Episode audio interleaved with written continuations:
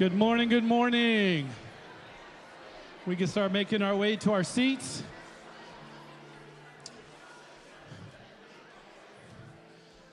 Great to see everyone this morning. Good morning, Gateway family.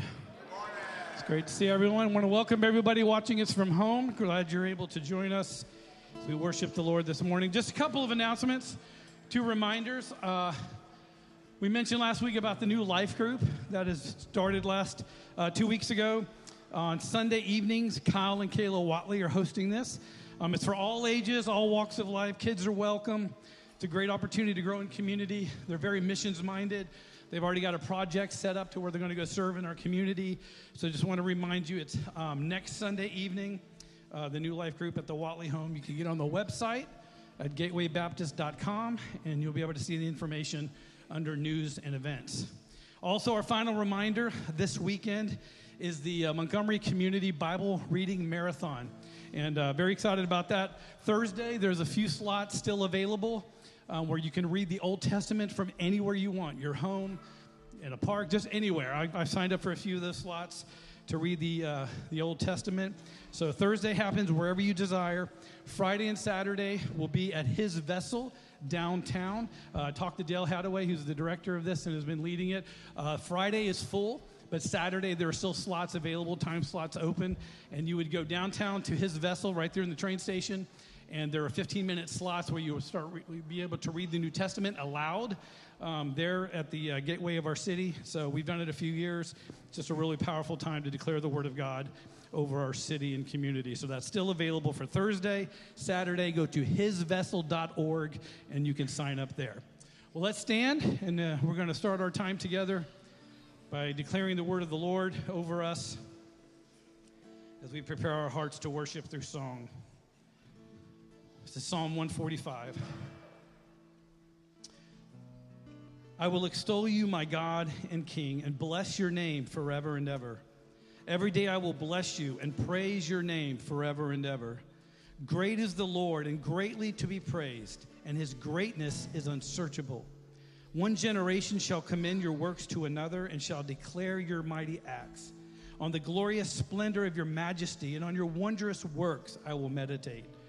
They will speak of the might of your awesome deeds, and I will declare your greatness. They shall pour forth the fame of your abundant goodness and shall sing aloud of your righteousness. The Lord is gracious and merciful, slow to anger and abounding in steadfast love. The Lord is good to all, and his mercy is over all that he has made. All your work shall give thanks to you, O Lord, and all your saints shall bless you. They shall speak of the glory of your kingdom and tell of your power, to make known to the children of man your mighty deeds and the glorious splendor of your kingdom. For your kingdom is an everlasting kingdom, and your dominion endures throughout all generations. Let's worship the Lord this morning.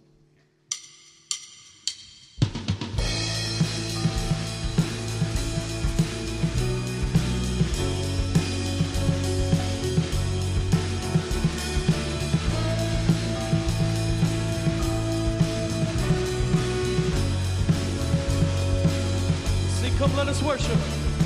Come, let us worship our King. Come, let us bow at His feet. He has done great things. See what the Savior has done. See how His love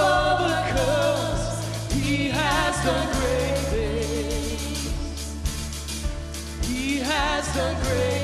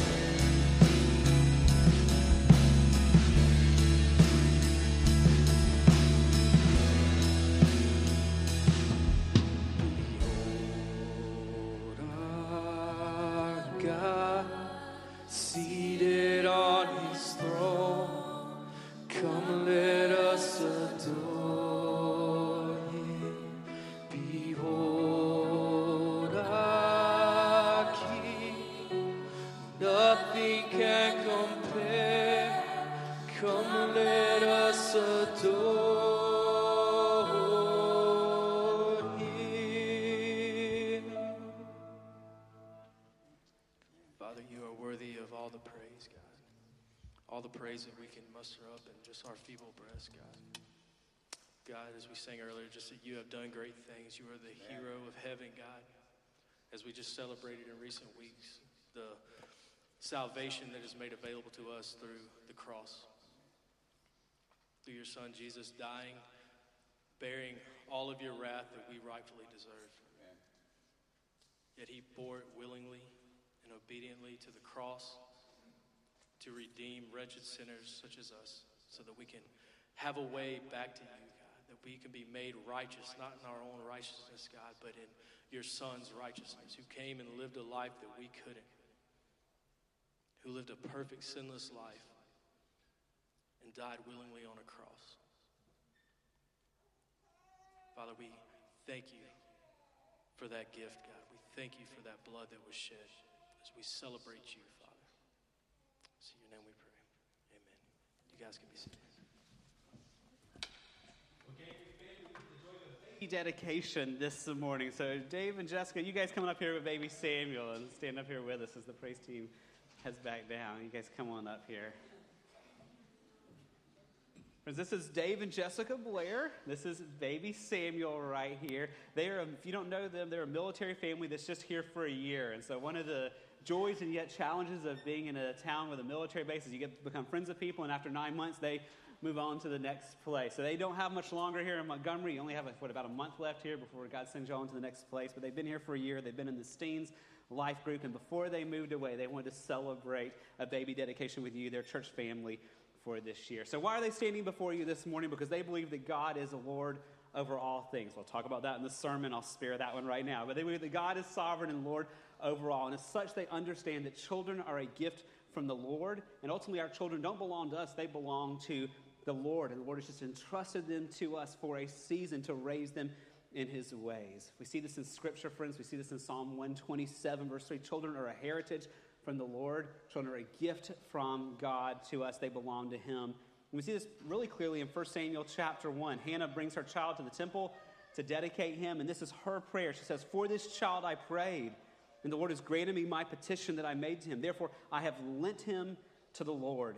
As long as he lives, he has lent to the Lord. And that's the desire of Dave and Jessica in this, is that they're giving Samuel back to the Lord, recognizing he belongs to the Lord, and they want to just give him back to the Lord for his purposes. So, first, I have a charge to you guys as the parents on this one. First, from God's Word, Deuteronomy chapter 6, verse 5 through 7 says, You shall love the Lord your God with all your heart, with all your soul, and with all your might.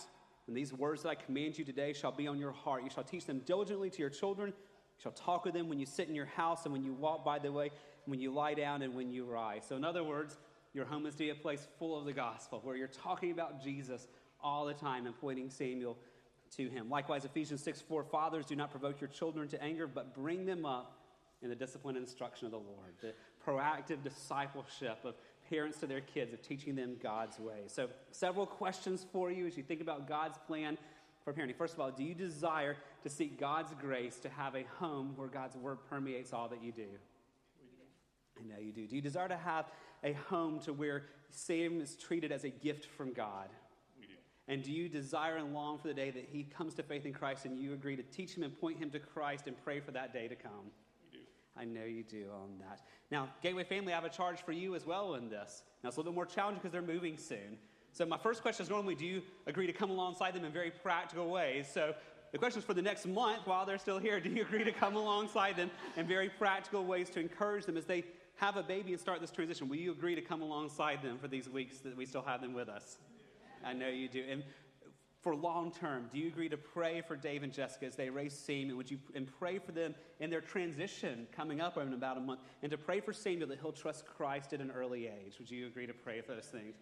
Just want to remind you that you've agreed that for many, many other children who are back in the nursery right now and are sitting in the room here, and just want to encourage you to keep that before you. So I want to pray over you guys now and pray over you, little buddy, as well, okay? Let's pray together. Father, thank you for the blessings of family. Thank you for the blessings of church family. And we thank you for Dave and Jessica, and we thank you for Samuel, Lord, and your providence that you've brought them to Montgomery, even though it's a short season. We're thankful in your grace that they've been here for this year. And Lord, we pray for them as they prepare for this transition to their next assignments. Lord, that you'll give them much grace as they move, especially with a little one with them.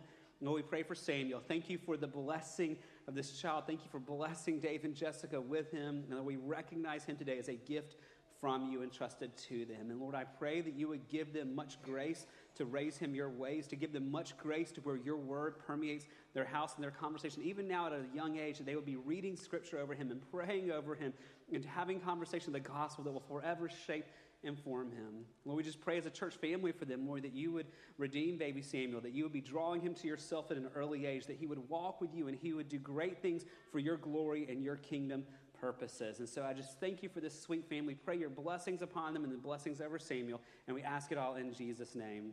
Amen. And we have for you guys a baby Bible for him. And so we are thankful for you guys. Grateful God's had y'all here. God bless y'all. So thank you.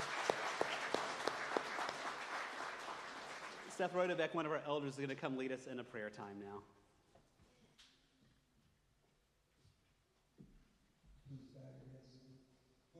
for this day.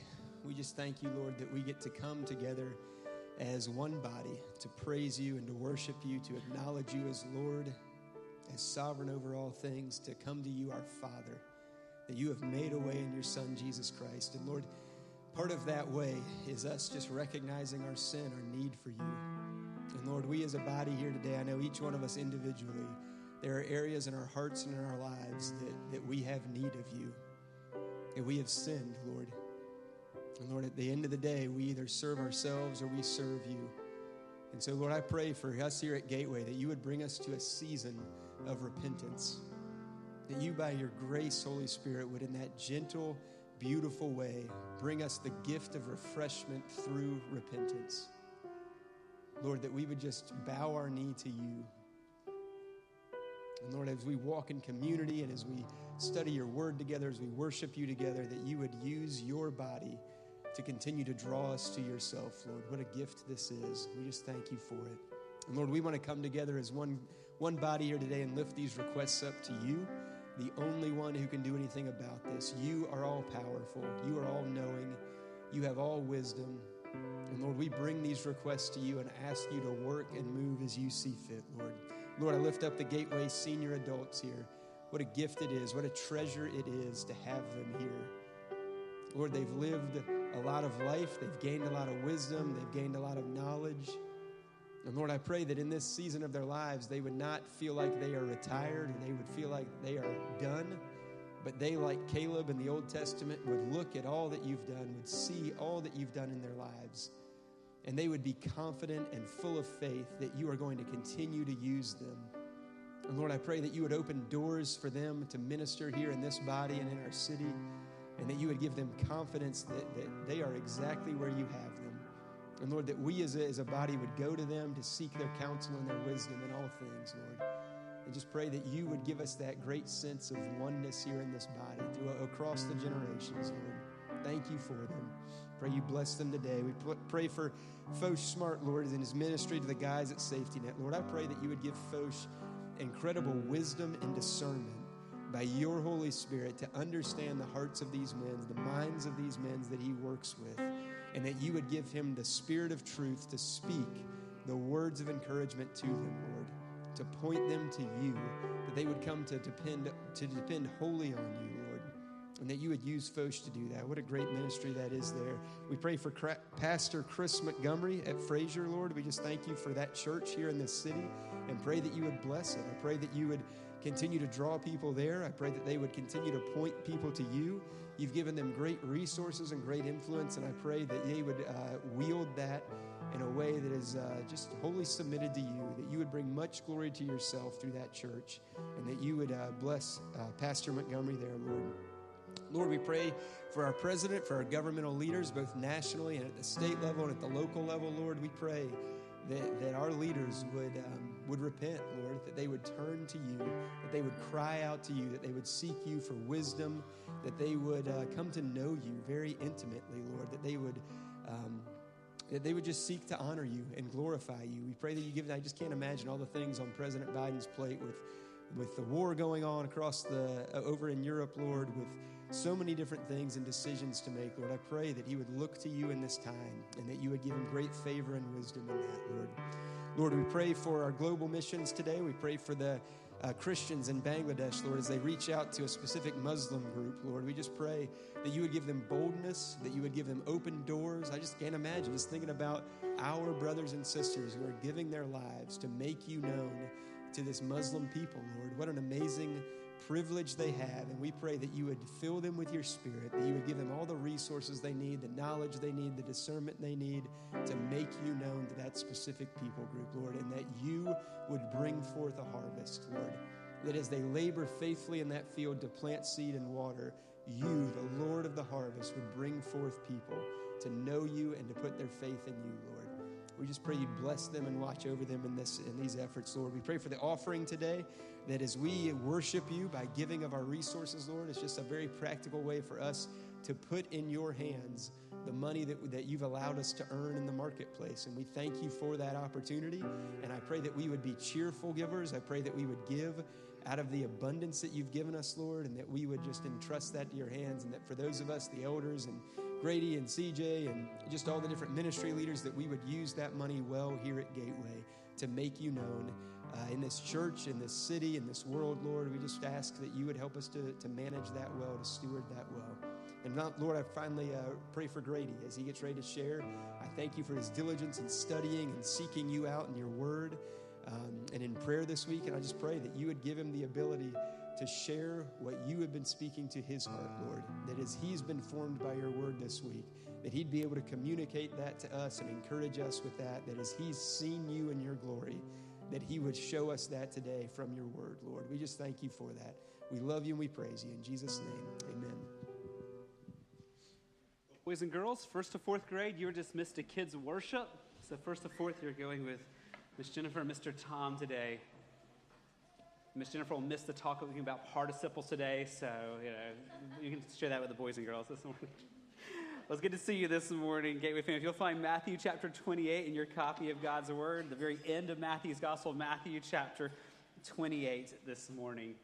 So we continue our study to be more rooted and grounded in the Word of God. We came last week to a very important question that we're going to continue this week, and that is, what is the church? Friends, this question is so important. We're going to spend several weeks on this, last week, this week, and next week, on this question of what is the church. Now, last week we began with the foundation. If you remember back to last week, Ephesians chapter 1, we saw that the church is God's sovereign plan for uniting his people together with Jesus as their Lord. The church is not an American invention, it's not a modern invention, it's God's eternal plan for how he's going to bring his people together as a body with him as the head. Now, that leads to our next question. If God is uniting us together as a people, what is he calling us to do together? What is our mission? What is our purpose as a church? What is he asking us to do? And friends, just like last week, there's so much confusion and so many wrong answers in our culture today to what is the purpose of the church. But God's word tells us very clearly what the purpose of the church is and what our priority at Gateway is to be. We don't have to dream up and invent what our vision, what our mission, what our purpose is. God, in His grace, has given to us what it is. So I want to look this morning at the end of Matthew's Gospel, Matthew chapter 28, verses 18 to 20. And as we read it, be looking for what is the mission of the church. And beyond that, what is the mission of our lives? Because what we are given here by Jesus is the calling for every one of us who names the name of Christ. It's the calling for us a gateway, the calling for all Christians in the church around the world. So, Matthew chapter 28, verses 18 to 20. Can I ask you to stand, please, in honor of the reading of the Word of God? I'll be reading out of the English Standard Version. We'll also have the words on the screen for you. But Matthew chapter 28, verse 18.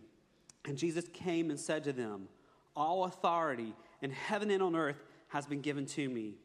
Go therefore and make disciples of all nations, baptizing them in the name of the Father and of the Son and of the Holy Spirit, teaching them to observe all that I have commanded you. And behold, I am with you always to the end of the age. Would you pray with me? Father, thank you in your grace for giving us your word.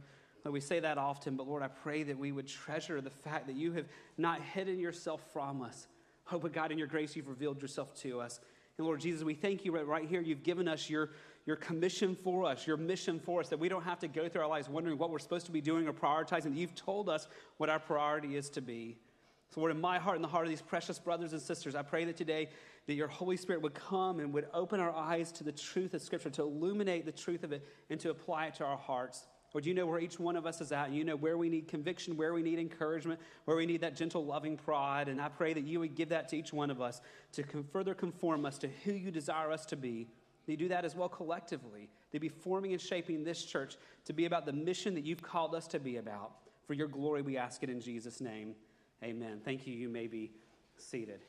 Now, to understand our question, what is the church, and really our question for today, what is the purpose of the church? What is our purpose in the church? I want to give us a little context so we know what we are looking at this morning at the end of Matthew's gospel. Friends, this is a post resurrection appearance of Jesus. And to understand the significance of this, we have to go back a few verses to what happened and what we celebrate a few weeks ago on Easter Sunday that first resurrection day. Go back up to Matthew chapter 28, verses 6 and 7. It's just top of my page. Just go back a little bit and find verses 6 and 7. And look at what happens. The women have gone to the tomb. In verse 6, the angels meet with them and say this He, Jesus, is not here, for he has risen, as he said. Come see the place where he lay. Verse 7. Then go quickly and tell his disciples that he has risen from the dead. And notice this. And behold, he is going before you to Galilee. There you will see him. See, as I have told you. So the women run to the tomb. They find the empty tomb. Jesus is not there. The angel tells them to go, to tell the disciples to go to Galilee, and that's where they will see Jesus. What we have in Matthew chapter 28, 18 to 20 is that happening. The disciples go to Galilee. Now, friends, we're not from that region, so I think we miss the significance of this command. This wasn't like Jesus saying, hey, run, the angel saying, run down to the Starbucks down the street tomorrow and you'll find Jesus. Galilee was 100 miles away from where they were in Jerusalem at the time. The angel says you've got to go 100 miles to go find Jesus. But Galilee was also not a place they really liked to go a whole lot because it was called the Galilee of the Gentiles. It was a place where there weren't a lot of believers, a lot of what they would call the pagans. And so there was a lot of people who did not believe. And so they were supposed to walk 100 miles to go to a place where they'd be in the vast minority to go see Jesus. Now, can you imagine walking 100 miles? I mean, I've done 20 miles in the woods with some of the Gateway guys, and that's pretty challenging. I know there's a few of our Troy guys who've done a 100 mile hike down to the beach for fundraisers before. I cannot imagine, but they walked 100 miles to go to a hard place because that's what the angel had told them to do. They step out in faith. Go down to verse 16. Now, the 11 disciples went to Galilee. They went 100 miles to a place they probably didn't want to go, to the mountain to which Jesus had directed them. Now, just side note of interest here on this one Matthew begins Jesus' gospel with Jesus give just a few chapters in with Jesus at the Sermon on the Mount. That was on the mountain in Galilee, and he ends the gospel of Jesus back on that mountain now before the ascension. And there on this mountain, Jesus appears before his disciples. Verse 17. And when they saw him, they worshiped him, but some doubted. Now, more literally, the word doubt here means some hesitated. Now, there is a lot of debate over why some hesitated and what that means. Was it some of the 11 who hesitated, or was this some of the crowd that came along with them? And that's not for today to dig into on that. There's also some debate over what this hesitation was. Were they stunned and couldn't worship? Were they doubting in their hearts? What was it? Again, that's not for today for us to dig into. That's maybe for another day. The reality check for us for this today is to realize that no disciple of Christ on this earth ever perfectly believes. These are people who are staring at the resurrected Christ and they're hesitating for some reason. It is such a sobering reminder to us that none of us have arrived, that none of us are perfect followers of Christ. Like Seth prayed earlier, we all have to live a life of repentance because we all struggle in different ways. This reminds us that following Christ is a process of growth. Friends, that's incredibly important for the command that follows here because if we are in Christ, friends, we are in process. That means as you look back over your life, hopefully you're much further along than you were a year ago in following Christ. And a year from now, as you look back to where you are today, hopefully you'll see you're further along a year from now than you are today. We are all in process. We are all, and everyone in the church around us is also in process. That means every single one of us needs help to mature as a follower of Christ. And so Jesus speaks to these growing but not fully mature disciples, just like us, and gives them a command, a commission. Now, friends, this is really important because what we're about to see with this commission command, you do not have to hit perfect maturity, which we can't hit in this life. You don't have to hit perfect maturity to follow what Jesus is about to say. This is to every disciple of Christ, wherever you are in the journey. This is even to those who were hesitating. This command was still given to them as well. Now, before we jump into the command, Jesus first lays a foundation for giving us this command. And notice what he first starts with. Before he tells us our mission, what we are to do individually and collectively, he first reminds us that he has the authority to tell us to do this. Go to verse 18. And Jesus came and said to them, All authority in heaven and earth has been given to me. Now, this should sound really familiar if you were here last week. When we started on what is the church in Ephesians chapter 1 last week, we saw that Christ had authority. Ephesians chapter 1, verse 22. Just a quick refresher from last week. I think we have that one on the screen for you. Ephesians 1 22. Do you have that one? Nope. Okay. Ephesians 1 22. Let me jump over there to it for us.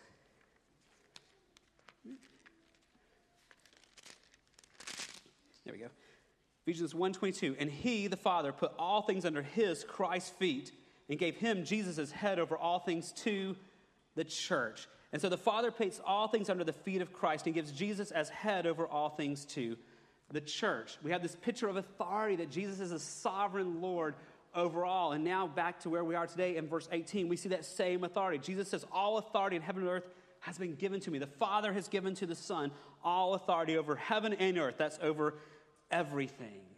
Now, friends, when we think about that, we affirm that, but I think, at least in my own heart, maybe in yours, we miss the wonder of the fact that Jesus is sovereign over all, that he has authority over all. As I was studying this week, I came across a quote, and it just made me stop in my tracks and ponder this and just ponder the greatness of God in this, to think of the scope of Jesus' authority. Here's what this author said He says, All authority, he, Jesus, has authority over Satan and all demons, over all angels, good and evil, authority over the natural universe, natural objects and laws and forces, stars, galaxies, planets, meteorites, authority over all weather systems, winds, rains, lightning, thunder, hurricanes, tornadoes, monsoons, typhoons, cyclones, authority over all their effects, tidal waves, floods, fires, authority over all molecular and atomic reality, atoms, electrons, protons, neutrons, undiscovered subatomic particles, quantum physics, genetic structures, DNA, chromosomes, authority over all plants and animals, great and small, whales and redwoods, giant squid and giant oaks, all fish, all wild beasts, all invisible animals and plants, bacteria, viruses, parasites, germs, authority over all the parts and functions of the human body, every beat of the heart, every breath of the diaphragm, every electrical jump across a million synapses in our brains, authority over all nations and governments, congresses and legislatures and presidents and kings and premiers and courts, authority over all armies and weapons and bombs and terrorists, authority over all industry and business and finance and currency, authority over all entertainment and amusement and leisure and media, over all education and research and science and discovery, authority over all crime and violence, over all families and neighborhoods, and over the church, and over every soul, and over every moment of every life that has ever been or ever will be lived. There is nothing in heaven or on earth over which Jesus does not have authority. That is, he does not have the right and power to do whatever he pleases. I mean, over everything, friends. We say all the time, but he's, he's over subatomic particles we can't see. He's over kings. He is sovereign over all things. And Jesus begins his final words to the disciples here. This final post resurrection appearance, not with, here's my task, where he begins with, I have all authority. That is the foundation for whatever we're supposed to do. That the one who is the head of the church, the one who is the Lord, the one who's sovereign, who has all authority, is, has the right to tell us what to do. So, what is our God given mission? Look at how this flows together in 18 and 19. Back in verse 18, Jesus came and said to them, Our authority in heaven and on earth has been given to me. Go, therefore. He has authority. Because he has authority, what are we to do? We're to go, therefore, and make disciples of all nations. This is what Jesus tells us to do with our lives and what the focus of our church is to be. And it's this key word right here in verse 19 to make disciples. Now, now, quick grammar lesson for us in the Greek here. And I was joking with Jennifer as she walked out because she loves grammar and all that. There's only one verb, only one imperative in this verse. The only command, the only verb here for us is this word to make disciples. It is our God given assignment. Everything else that we typically focus on, we'll get to in a minute go, baptizing, teaching, those are participles. The verb here is to make disciples. Now, to answer the question of how do you make disciples, we have to first define what is a disciple.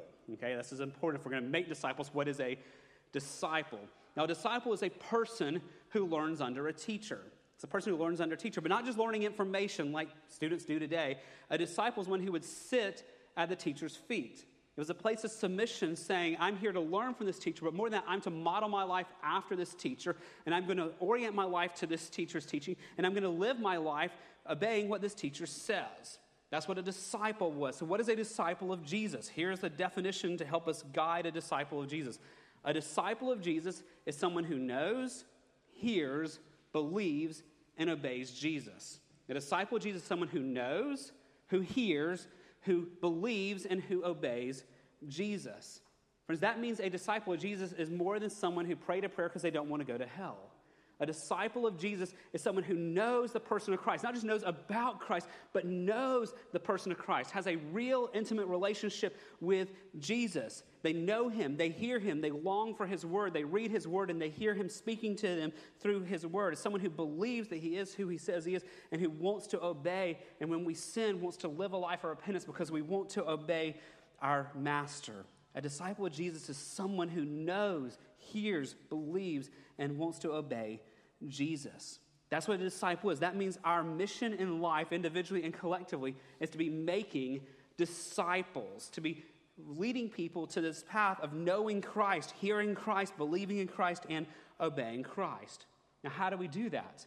Well, this is where our quick grammar lesson comes in here. And for the boys and girls in here who've been in Miss Amy or Miss Jennifer's class, you already know what a participle is, but let me remind the rest of us where that seems like a long time ago. A participle is not a verb, okay?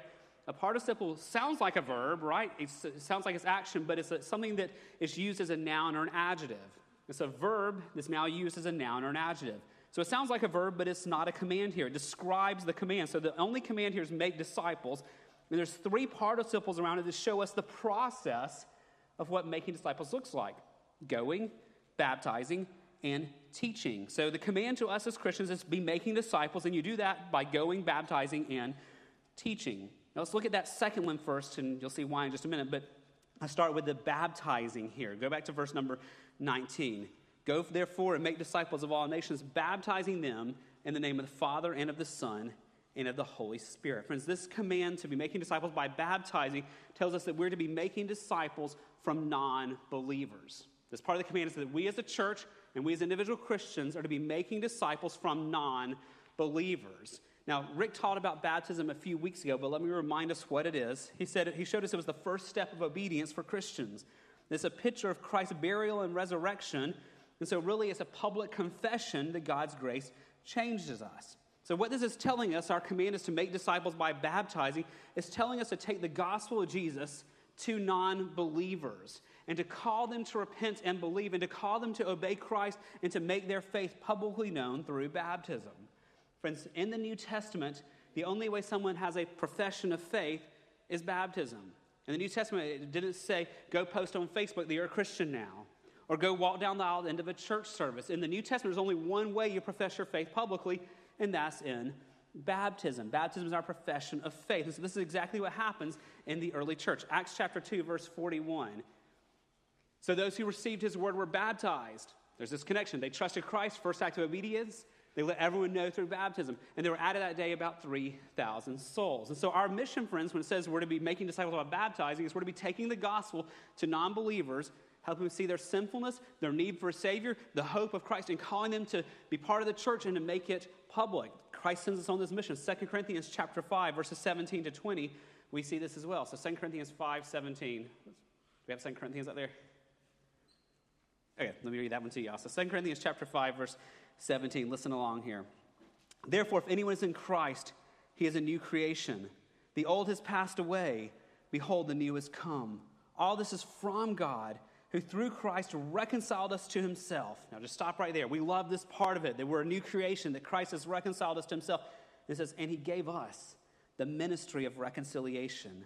Verse 19, that is, in Christ, God was reconciling the world to himself, not counting their trespasses against them, and entrusting to us the message of reconciliation. Friends, let that sink in there. That Christ is reconciling the world to himself, and he's entrusted to us the message of reconciliation. Therefore, verse 20, we are ambassadors for Christ, God making his appeal through us. We implore you, there's a strong word there, we're imploring you on behalf of Christ, be reconciled to God. So, our mission, friends, here is to make disciples. And part of making disciples is us going to non believers and showing them the glories of Christ, showing them the Word of God, and calling them, imploring them to be reconciled to God. But, friends, our call to do that doesn't stop if they trust Christ. It's not like, great, you're a Christian now, you're on your own, go get it. That's just the beginning of our call to make disciples. Remember, a disciple is someone who knows, hears, believes, and obeys Jesus. And as you know from your own journey, that is a lifelong process. I don't know Jesus like I should. I don't hear him like I should. I don't believe him like I should. I don't obey him like I should, and you don't either. We are in a process. We are in God's grace. He's changing us, but none of us have arrived yet. It's a lifetime process. That means our calling is to other Christians as well, to help them be disciples. Whether they're a new believer who just trusted Christ yesterday, or there's someone who's known Christ for 30 years, we all need help growing as disciples, growing and knowing the person of Christ, growing and hearing his word, growing in believing and having faith, growing in obedience and holiness. And so, this great commission in Matthew chapter 28 is not just a call to take the gospel to non believers, it's also a call to help each other grow as believers. Don't miss this part of this text here. So much of at least what I've heard of Matthew 28, and probably you as well, has been a missions call. Go to the nations, and we'll talk about that in a minute. But this command is much richer than that, friends. This is a command for us to help other believers grow as disciples. Where do we see that in this text here? We'll go to verse number 20 here. This is the other part, one of the other participles here. Again, the command, verse 19, is to make disciples. One way we do that is the participle of baptizing. Verse 20, here's the other participle, teaching them to observe all that I have commanded you. The way we make disciples is by teaching what Christ has commanded. This is an incredible command, friends, that the authoritative sovereign Jesus knows that none of us have arrived. There's no one in this room who has perfect knowledge of Christ. There's no one in this room who has perfect obedience. There's no one in this room who perfectly hears Christ. He knows that none of us have arrived, and so he calls all of us to help each other grow in knowing Christ, to grow in discipleship by, as it says here, teaching one another. I want to be clear on this. The teaching is not just for the elders, it's not just for the deacons, it's not just for the Sunday school teachers. This is a commission to every follower of Christ. If you are a follower of Christ, this is Christ's commission for you in your life as well, that all of us should be teaching them to observe all that I have commanded you. I want you to see this from one of the texts, Colossians chapter 3, verse 12 to 16. In Colossians 3, you have an amazing text about the body of Christ. And I want you to notice these first few verses how this is all of us. This is not just the elders, not just the deacons, this is everyone. Notice this. Put on then as God's chosen ones, holy and beloved, compassionate hearts, kindness, humility, meekness, and patience. Okay, this is to every believer, right? Bearing with one another. And if one has a complaint against another, forgiving each other. Okay, not only the elders and deacons have to do this, right? This is for every Christian living out a life of forgiveness with other people. As the Lord has forgiven you, so you also must forgive. So this is for everyone in the church, right? Verse 14. And above all these, put on love, which binds everything together in perfect harmony. So the body of Christ is to be a place of love. And let the peace of Christ rule in your hearts, to which indeed you are called in one body. There's that body imagery again. This is the church. This is what God's will is for every single one of us who claims the name of Christ. And be thankful. Now, verse 16, notice this. Let the word of Christ dwell in you richly. So let me just pause there for a second. Everything up to this point has been your responsibility as a disciple of Christ. That you're to be growing and I'm to be growing in forgiveness and in love for other people, growing and knowing God. And we do this by letting the word of Christ dwell in you richly. We have a responsibility as disciples to know the word and be growing in the knowledge of the word. But notice what comes next in our responsibility to one another. We love each other, we forgive each other, we have peace with one another. We're to let the word of Christ dwell in us richly. And what's next? What's next? That's not just for the elders, this is for all believers in the church. We're to be teaching and admonishing one another in all wisdom, singing psalms and hymns and spiritual songs with thankfulness in your hearts to God. Every believer has a calling from God to be teaching and admonishing one another. If you are in Christ, Jesus is calling you to do more than show up for an hour on Sunday mornings and sing a few songs. He's calling you to be teaching and admonishing other believers around you as well. So go back to verse 20 of our text today. We're told to make disciples. We do that with the lost by baptizing. We do that with other believers by teaching one another, like we just saw in Colossians. But there's something even more stunning about this command that makes us kind of stop in our tracks. We're not just commanded to teach people what Jesus taught, there's another word here that makes it even harder. Teaching them to, what's the next word? Observe. That means to obey. Our calling to discipleship is not just to hand people facts about Jesus. Discipleship, and this is for every believer, is to teach people to observe, to obey all that Jesus has commanded to us. So, does that mean we have a commission from Jesus to help each other obey? And that is exactly what this text is saying that we ourselves are to be growing disciples, that we're to be disciples who are letting the word of Christ dwell in us ritually so that we can also help others grow in obedience to Christ as well.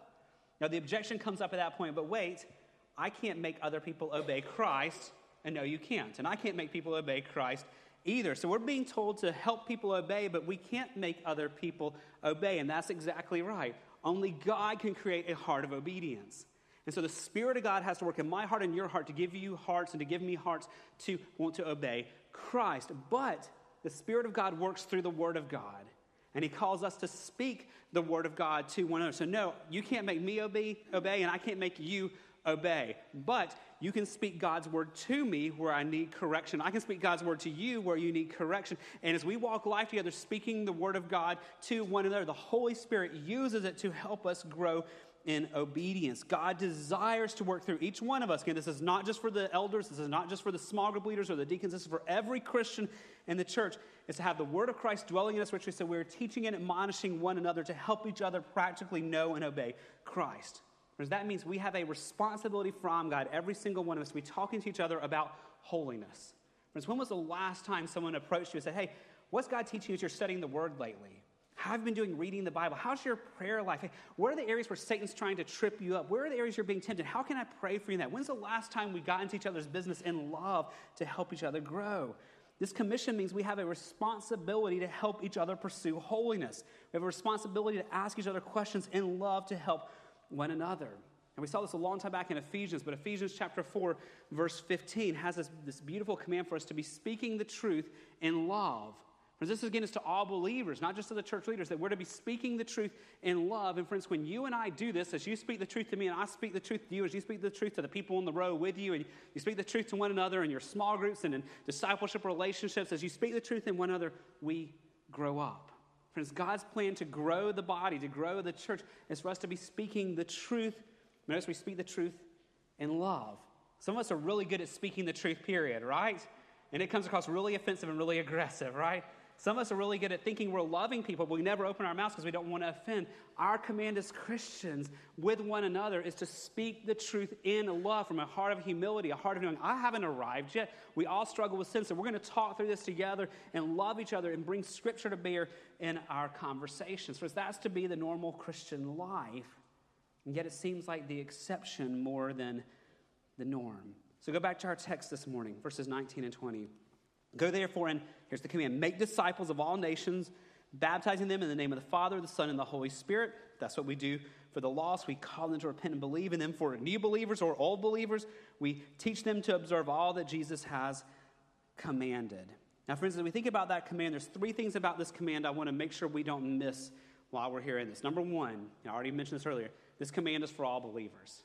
This is not just for the missionaries on the mission field. This is not the, ver- the verses normally used. You need to go to the mission field. Friends, this is for everyone who names the name of Christ. Friends, our elder team is reading a book right now called The Trellis and the Vine. It is wrecking us in a good way. It's really good. It's challenging us and, and convicting us on so many fronts. There's a quote from that book, and I want you to hear. He says, th- he's talking about this text right here. He says, The commission is not fundamentally about mission out there somewhere in a foreign country. It's a commission that makes disciple making the normal agenda and priority of every church and every Christian disciple. You can think about this text. This commission is not fundamentally about mission out there somewhere else in another country. It's a commission that makes disciple making the normal agenda. Disciple making is the normal agenda, friends, and the priority of every church and every Christian disciple. And that's exactly what Jesus is telling us that if you name the name of Christ, disciple making is your priority. To be making disciples and helping people grow in godliness, that is your mission and agenda. Friends, if you want to read what the elders are reading and see what we're digging in on this, we put the book in the Resource Center this week, The Trellis and the Vine. Feel free to grab a copy and read along with us. But this is the command for all believers. It's a normal Christian life for all of us to be teaching them to observe all I have commanded. Number two, I want you to see from this command obeying this command requires intentionality. Obeying this command requires intentionality. Friends, none of us are going to accidentally disciple someone, right? We're not just going to accidentally be like, oh, wow, I've been meeting with that person for a few weeks and somehow they're learning something. Friends, this, this takes intentionality. I mentioned in this, there's only the one command. You saw it to make disciples, but there's three participles here. We've mentioned two of them the baptizing and teaching. Let's go to the third one right now. And notice the beginning of verse 19 go. Now, it sounds like a command when it's translated this way. It's probably better translated going, make disciples, or as you are going, make disciples. Friends, that means there is to be intentional movement on our part. As one of the authors I read said, this is intentional movement not from the sanctuary to the gym, but intentional movement from our life to other people's lives. This means we don't wait for people to come to us. In terms of with the lost, that means we don't wait for non believers to come to us. We take the initiative to build relationships with lost people in our jobs, in our classrooms, with our neighbors, with people we meet along the way. We take the initiative to not be like, well, if they want to know about Jesus, they'll come find me. We take the initiative to go to them and to begin to find ways to point them to Christ. But it also means in the church, we do not wait for other believers to ask us for help. We take the step and initiate relationships with other believers in the church to help encourage them. That means we should be going to people being like, hey, I want to read the Bible with you. I'm reading through the Old Testament right now. Would you read it with me? Let's get together each week and talk about it. That should become the norm in the church where we take initiative to read Scripture and talk about Scripture and pray with one another. This is a command to be intentional in pursuing relationships with people. As you are going, make disciples. So the command is for all believers. It requires intentionality. But number three, I want you to see on this command, we're to obey this command with the world in view. I haven't stressed the missions focus of this one much. I think you've probably all heard it taught that way many times, but I don't want to minimize the missions aspect. Verse 19, Christ is clear Go and make disciples of all the nations.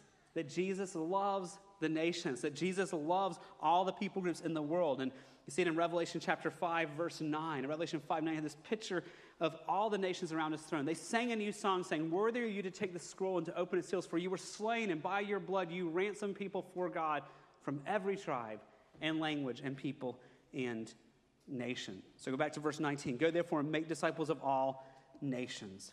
Because that means this calling, this command to us is not an either or. This is not a command just for the missionaries or just for the people in the local church. This is a command for every believer to orient our lives to make disciples wherever we are, but don't forget the nations as we do so. Friends, that's why we pray for an unreached people group every week. That's why we pray for missionaries every week. We are to keep even our discipleship missions in view and keep the nations on our heart.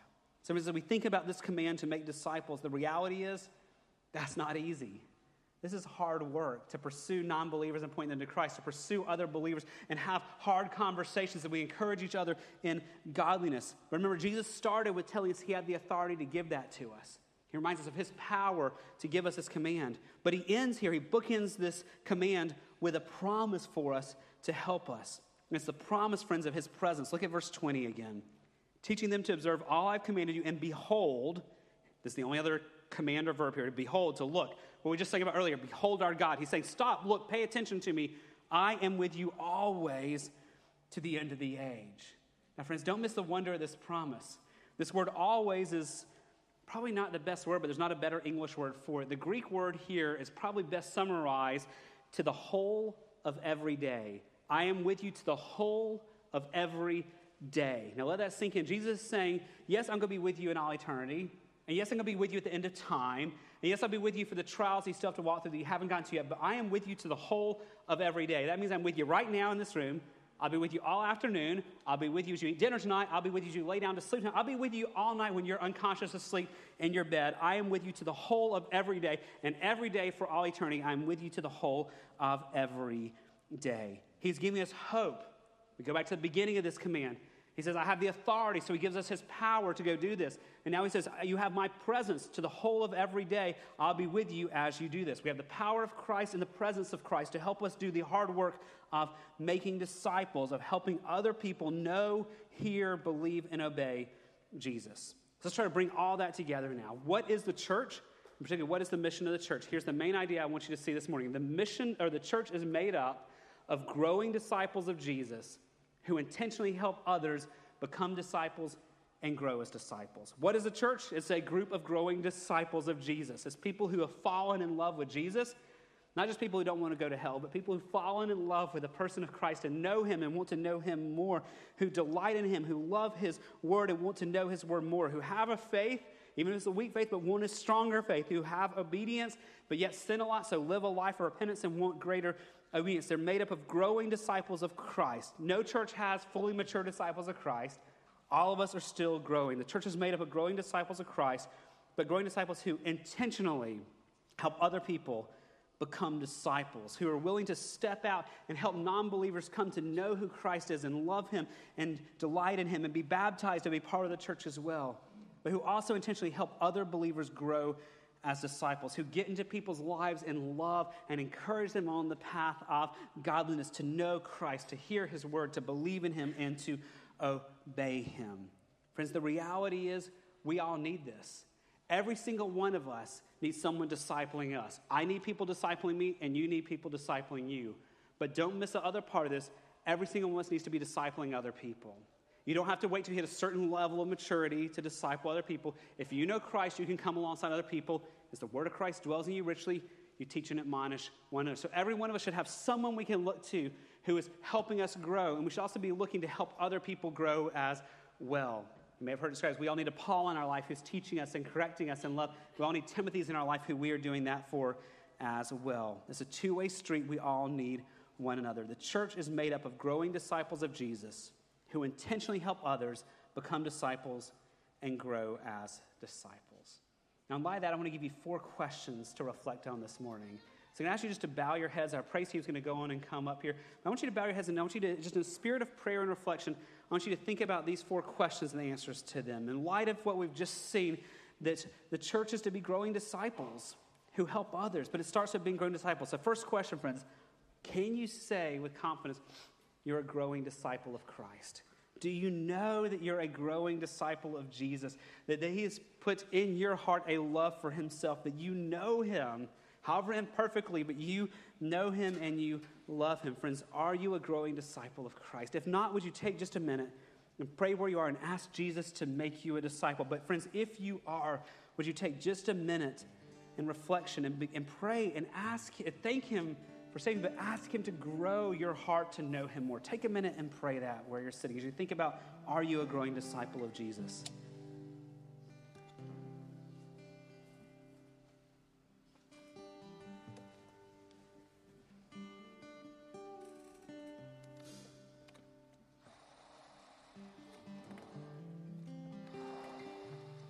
Second question for you as you reflect is the question who is discipling you? Friends, God did not make any of us to be isolated. He made us for community, to be part of the church. And we need people who know us well enough to speak the truth of God to us in love. So, friends, if someone's discipling, would you take a minute and thank God for them? That is a rare gift, it seems like, today in the church. But, friends, if not, would you ask God to give you someone who will speak his truth in love to you, but also to give you the courage to go approach that person ask them if they'd be willing to do that. Take a minute and pray about if someone is discipling you.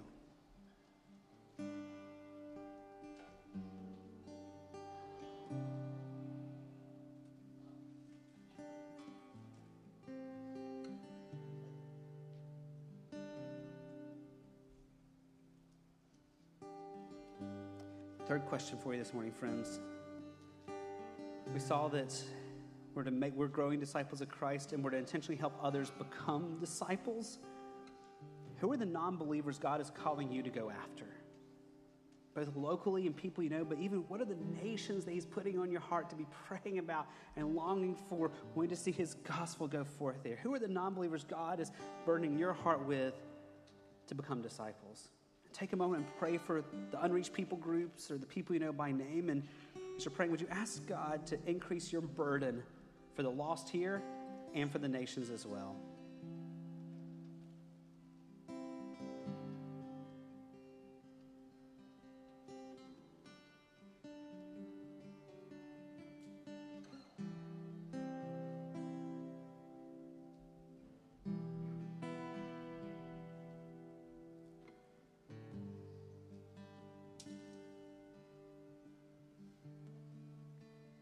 And last question, friends. If we're to be growing disciples who help other disciples grow as well, who is it God is calling you to pursue to help them grow? Friends, if there's someone you're already investing in and you're reading the word with them and talking about scripture with them and in regular friendship with them, take a minute and pray for them now. And if not, would you ask God to show you this week who it is that you're to pursue. For instance, doesn't mean you have to go through a book and fill in the blanks together. Doesn't mean you have to join a small group together. It means you have to live a life with them and be willing to get together and talk about Scripture and pray for one another. Who is it God is calling you to help grow as a disciple?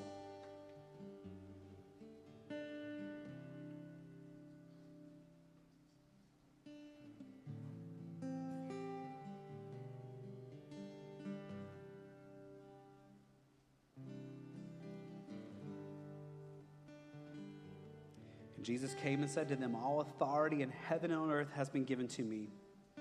Go therefore and make disciples of all nations, baptizing them in the name of the Father and the Son and the Holy Spirit, teaching them to observe all that I have commanded you. And behold, I am with you always to the end of the age.